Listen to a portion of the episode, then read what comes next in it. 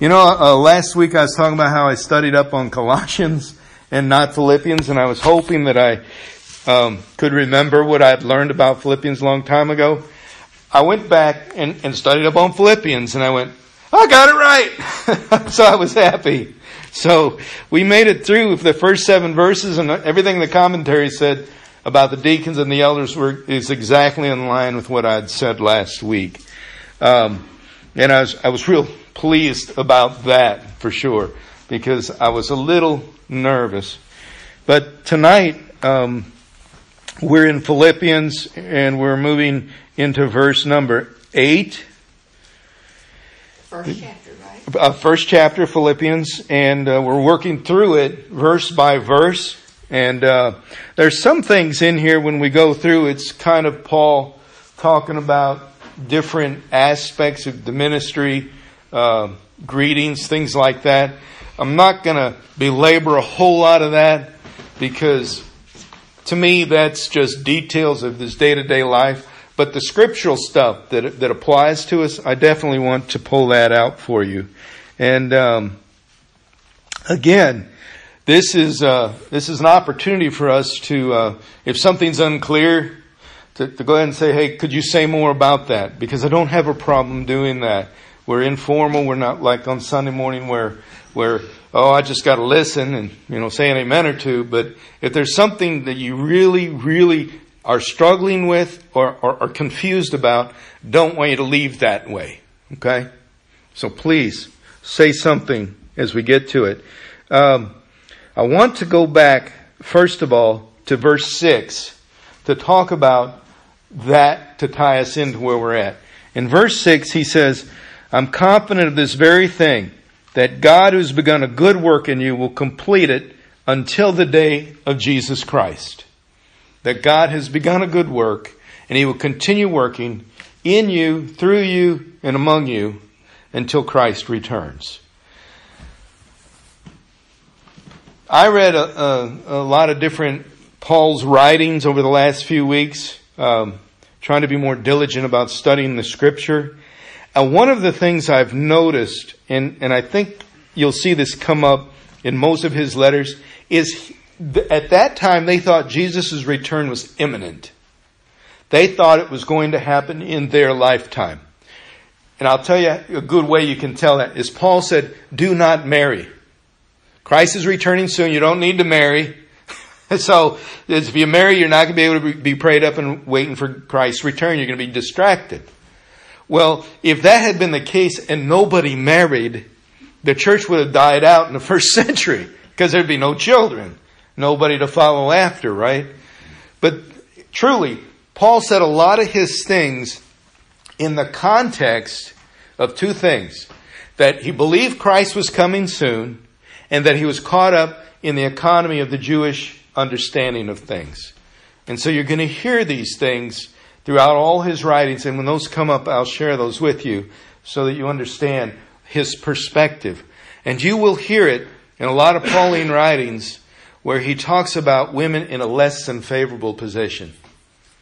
He says some things about them that had he not been raised the way he was, he would not have said those things.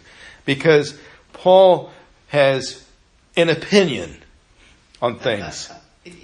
The best way I can say it is an opinion and many people take that opinion as godly fact because they don't understand the context of Paul. But as I said, when those things come up, I'll explain them to you. And now, when he's talking today uh, in, in verse 6 about this work, I don't want you to miss this. If you belong to Jesus, God is working in you. Don't miss that. If you belong to Jesus Christ, the power of God is in you. Now, if you look at Ephesians, it says the same power that raised Jesus Christ from the dead, the same Spirit, is the same one that's at work inside of you. Now, we think, but if that's the case, why is there not a lot of great stuff happening through me? I think it's because we have walked this journey not believing we can and not imparting the power of God to the lives around us, so we've lived not powerful lives. I, I truly am convinced that if we walk as close to God as Jesus did, or as close to Christ as Paul did, that we would have more power exerted through us because we're now speaking the authority of God. But a lot of us don't think that when we speak that we speak with His authority, and so we don't do it. We, we kind of are more quiet. But what if, what if when you spoke, you knew God would back it up and change would happen in lives you spoke to? Would you speak more often? Would you speak more boldly?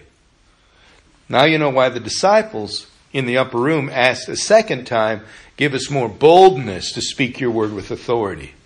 It's a great prayer. But that good work that God began in us, it's like a seed, okay? He plants a seed in each of us. He told Timothy, stir up that gift that God planted in you. That stirring up. You have to water, you have to nurture to grow it. That seed doesn't stay a seed when God starts working in us. It begins to grow something in us and, and become bigger. It doesn't stay at that size. God's going to start you at a place, but it's the start of a journey to something more. That good work that He began in you is a seed. And He said He's faithful to complete that work. That good work is what He has given you for your life to reflect for His kingdom. We didn't get a chance to talk about that last week, and tonight I wanted to bring that up because if you don't know that God has a task that He's given you specifically, you're going to think that life is, well, you know, I'm just doing the best I can. You can do the best you can, but God can do so much more if you surrender to Him. He can transform lives around you if you'll just let Him. Now, some people say, well, I don't have anybody I can talk to. I don't have anybody I can infect.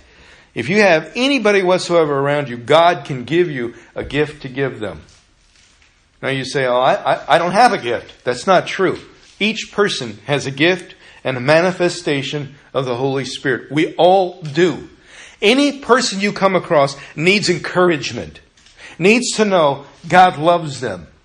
I learned a long time ago the gifting that God gave me when someone new came in my life was that they have lost confidence that God loved them.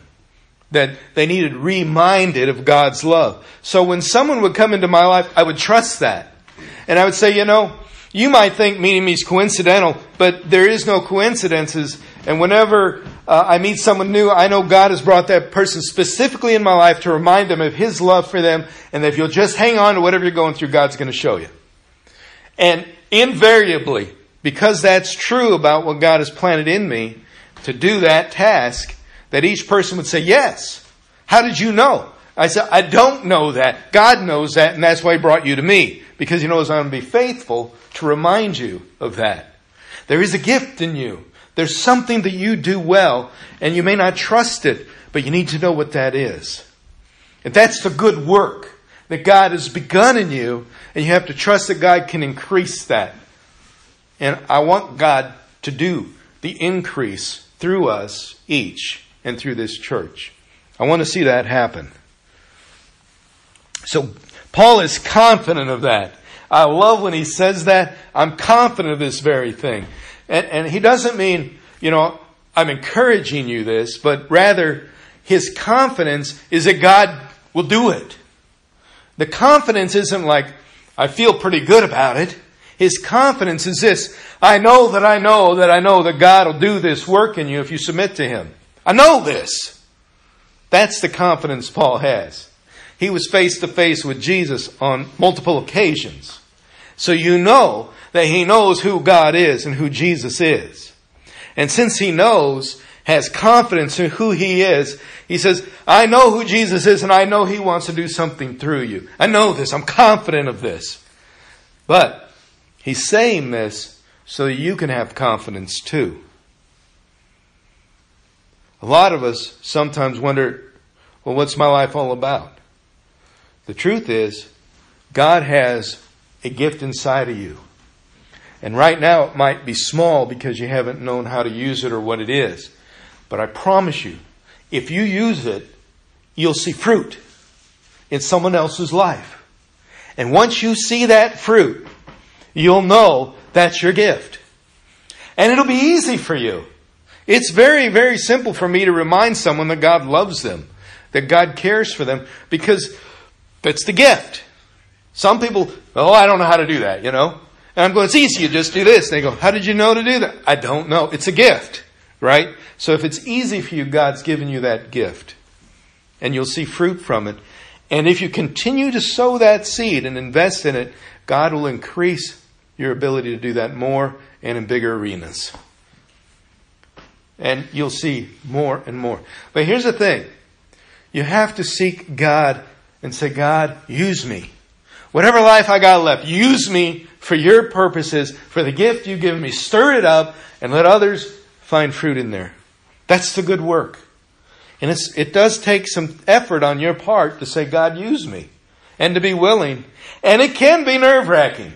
The first time I realized it, I, I wasn't sure how to describe it. I said, well, I think God's given me this seed faith thing where I plant seeds of faith. I have faith, you know, so, and, and gradually, as I shared more and more, He grew that to be an encouragement for others, to remind them, you came to my life not by coincidence, but God loves you. You need to know that He hasn't forgotten you, and He wants you to know how much He cares for you.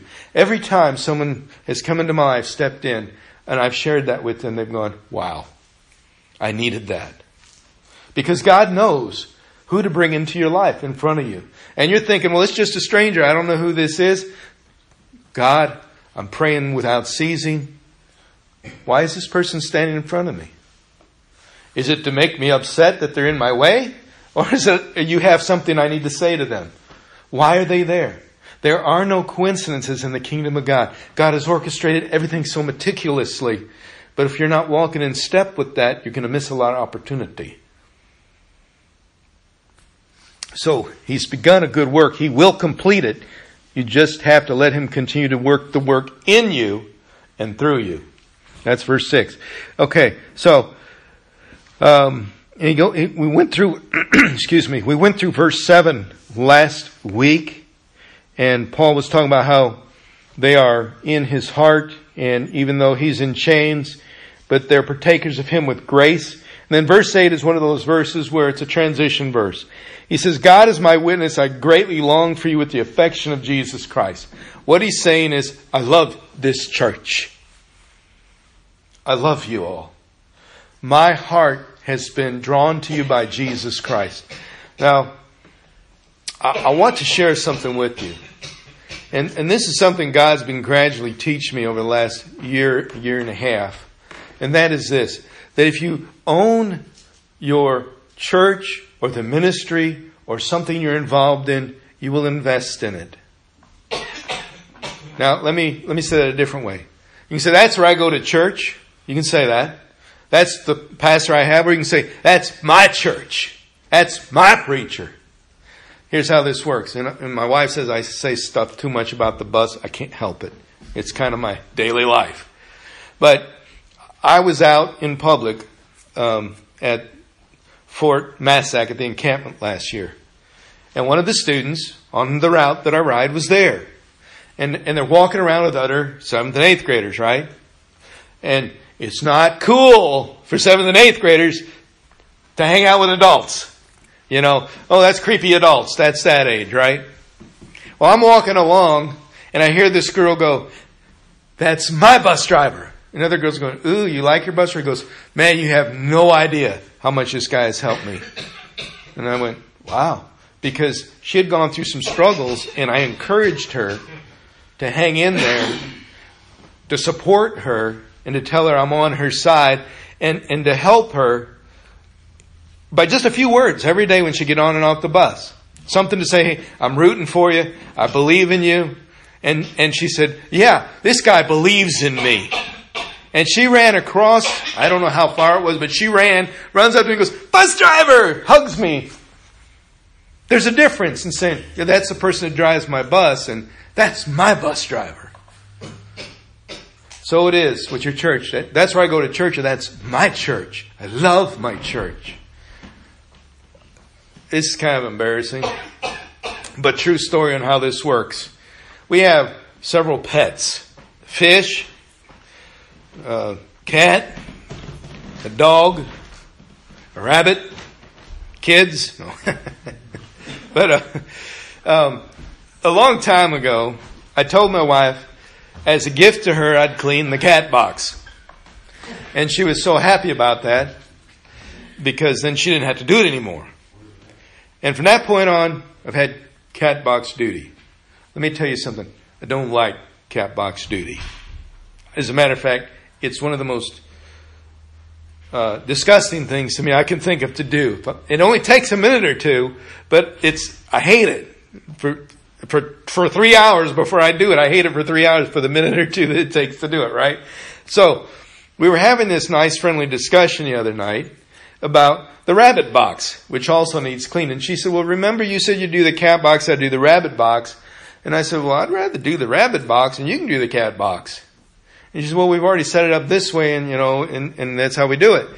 And I began to think, why is it that for the rabbit, I'll clean his cage, I'll pet him, I'll trim his nails, I'll feed him, I'll take care of him. But when it comes to the cat, I go, man, I gotta feed the cat? What's wrong? And I realized what it was. And, and this is the truth. I love the rabbit. I really do. And the cat annoys me.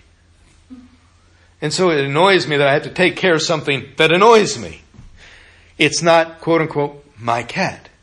It is my rabbit. That's the one I found, you know? So I feel ownership there. So it is when you say, that's my church. You feel ownership and you love it differently. Don't you say, I love kids, but I love my kids differently because they're mine. You lay down your life for your kids. You might for another kid, but you definitely would do something special for yours. They're yours. You feel that connection. I don't feel a connection with this cat. I feel hair all over me. Yes, the rabbit shed's worse than the cat, but it's cute. Don't ask me why it's that way. I don't know. But I would gladly clean the rabbit cage for three hours and the cat cage box for two.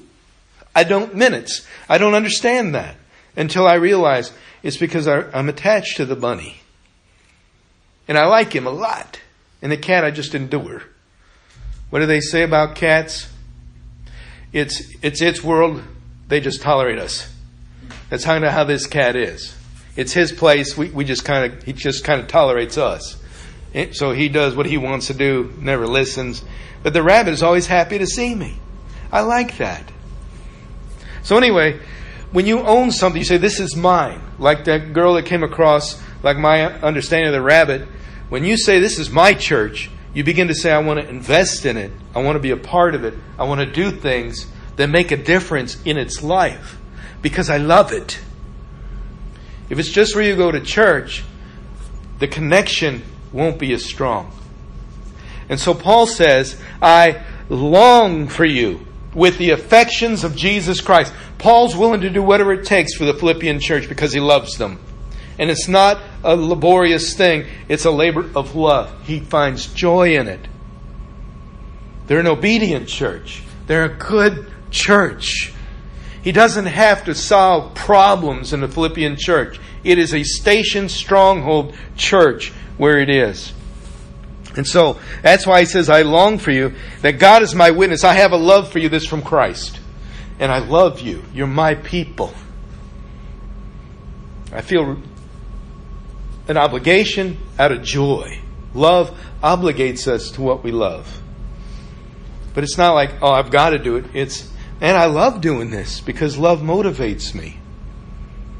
A lot of people who, um, I, I try to get people to drive the bus, you know, recruits and stuff.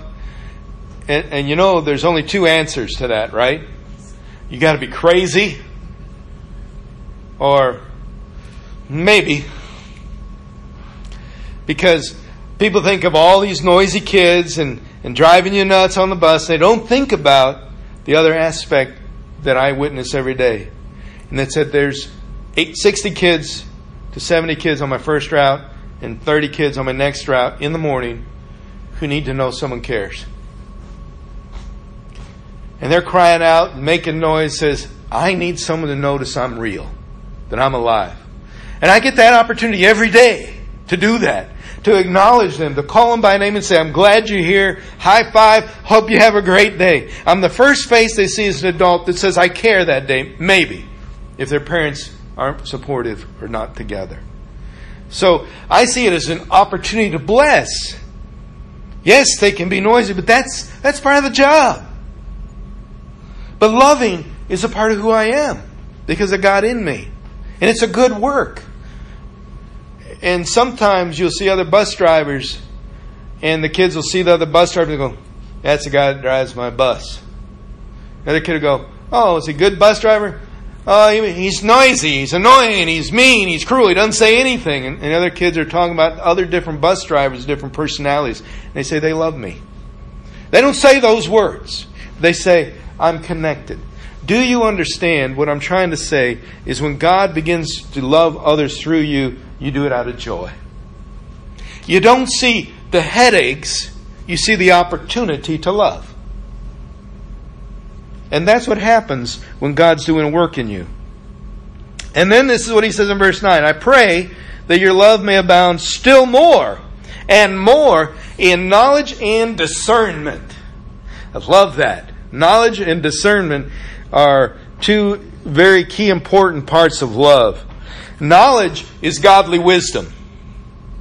That you love not from world standards but God's, and you can discern what is enabling and what is encouraging.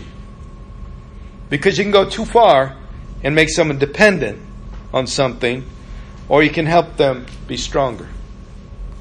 So, knowledge and discernment are necessary. And he says that you would be able to approve the things that are excellent. I love that, and I'm going to say something about that in just a sec. That you may be sincere and without offense to the day of Christ, being filled with fruits of righteousness which are by Christ to the glory and praise of God. That you are filled with fruits of righteousness doesn't mean that you're stuffed to the fullness of God's fullness because of what you ate. Your life is filled with the fruit of righteousness to the world around you. You are a fruit bearer and you're filled up with it. Now, I, I got to skip to that, that 10th verse, though, right before it, where he says that you would approve things that are excellent, that you may be sincere and without offense till the day of Christ. This word excellent we miss up. Do you know what excellence is? Excellence doesn't mean perfect. Oh, that was excellent. You did that perfect. That's not what that means.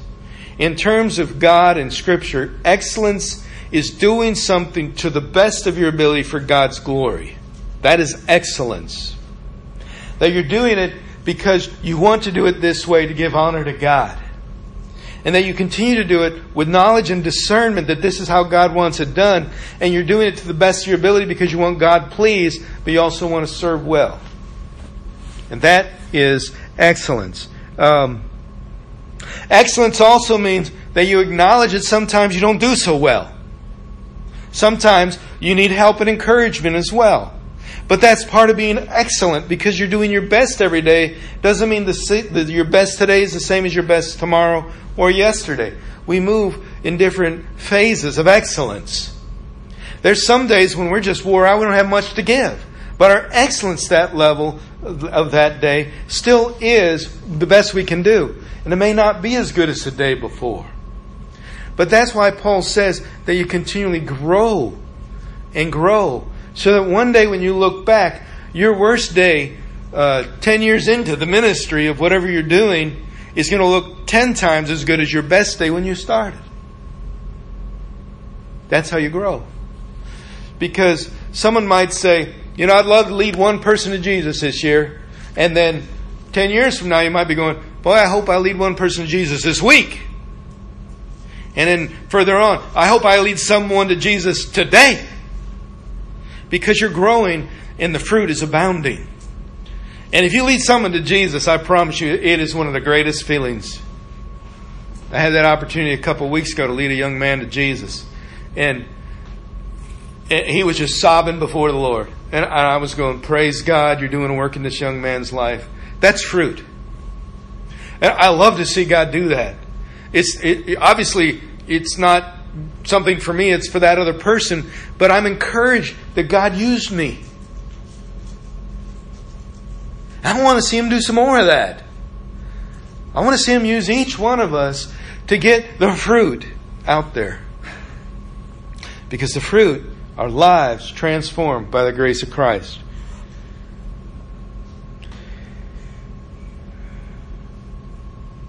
We got to quit there at verse 11. We've run out of time.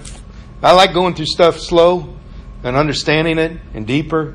Is there anything you have questions about? Anything I might have said confused you or anything you need clarity on before we break off for tonight? Anything I shared with you that was helpful?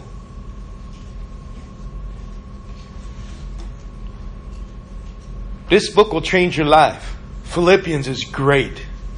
And when it gets into you, that good work he's talking about, it's going to continue. I promise you. All right, let's have a closing prayer and then we'll finish our time together. Heavenly Father, you did begin a good work in us. You began it at Calvary.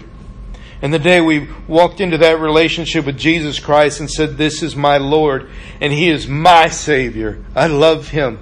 Is the day when that labor of love became a joy.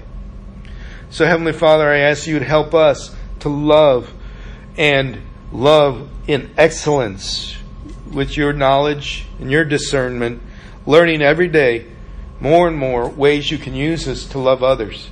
Heavenly Father, it is an honor when we are used for your kingdom.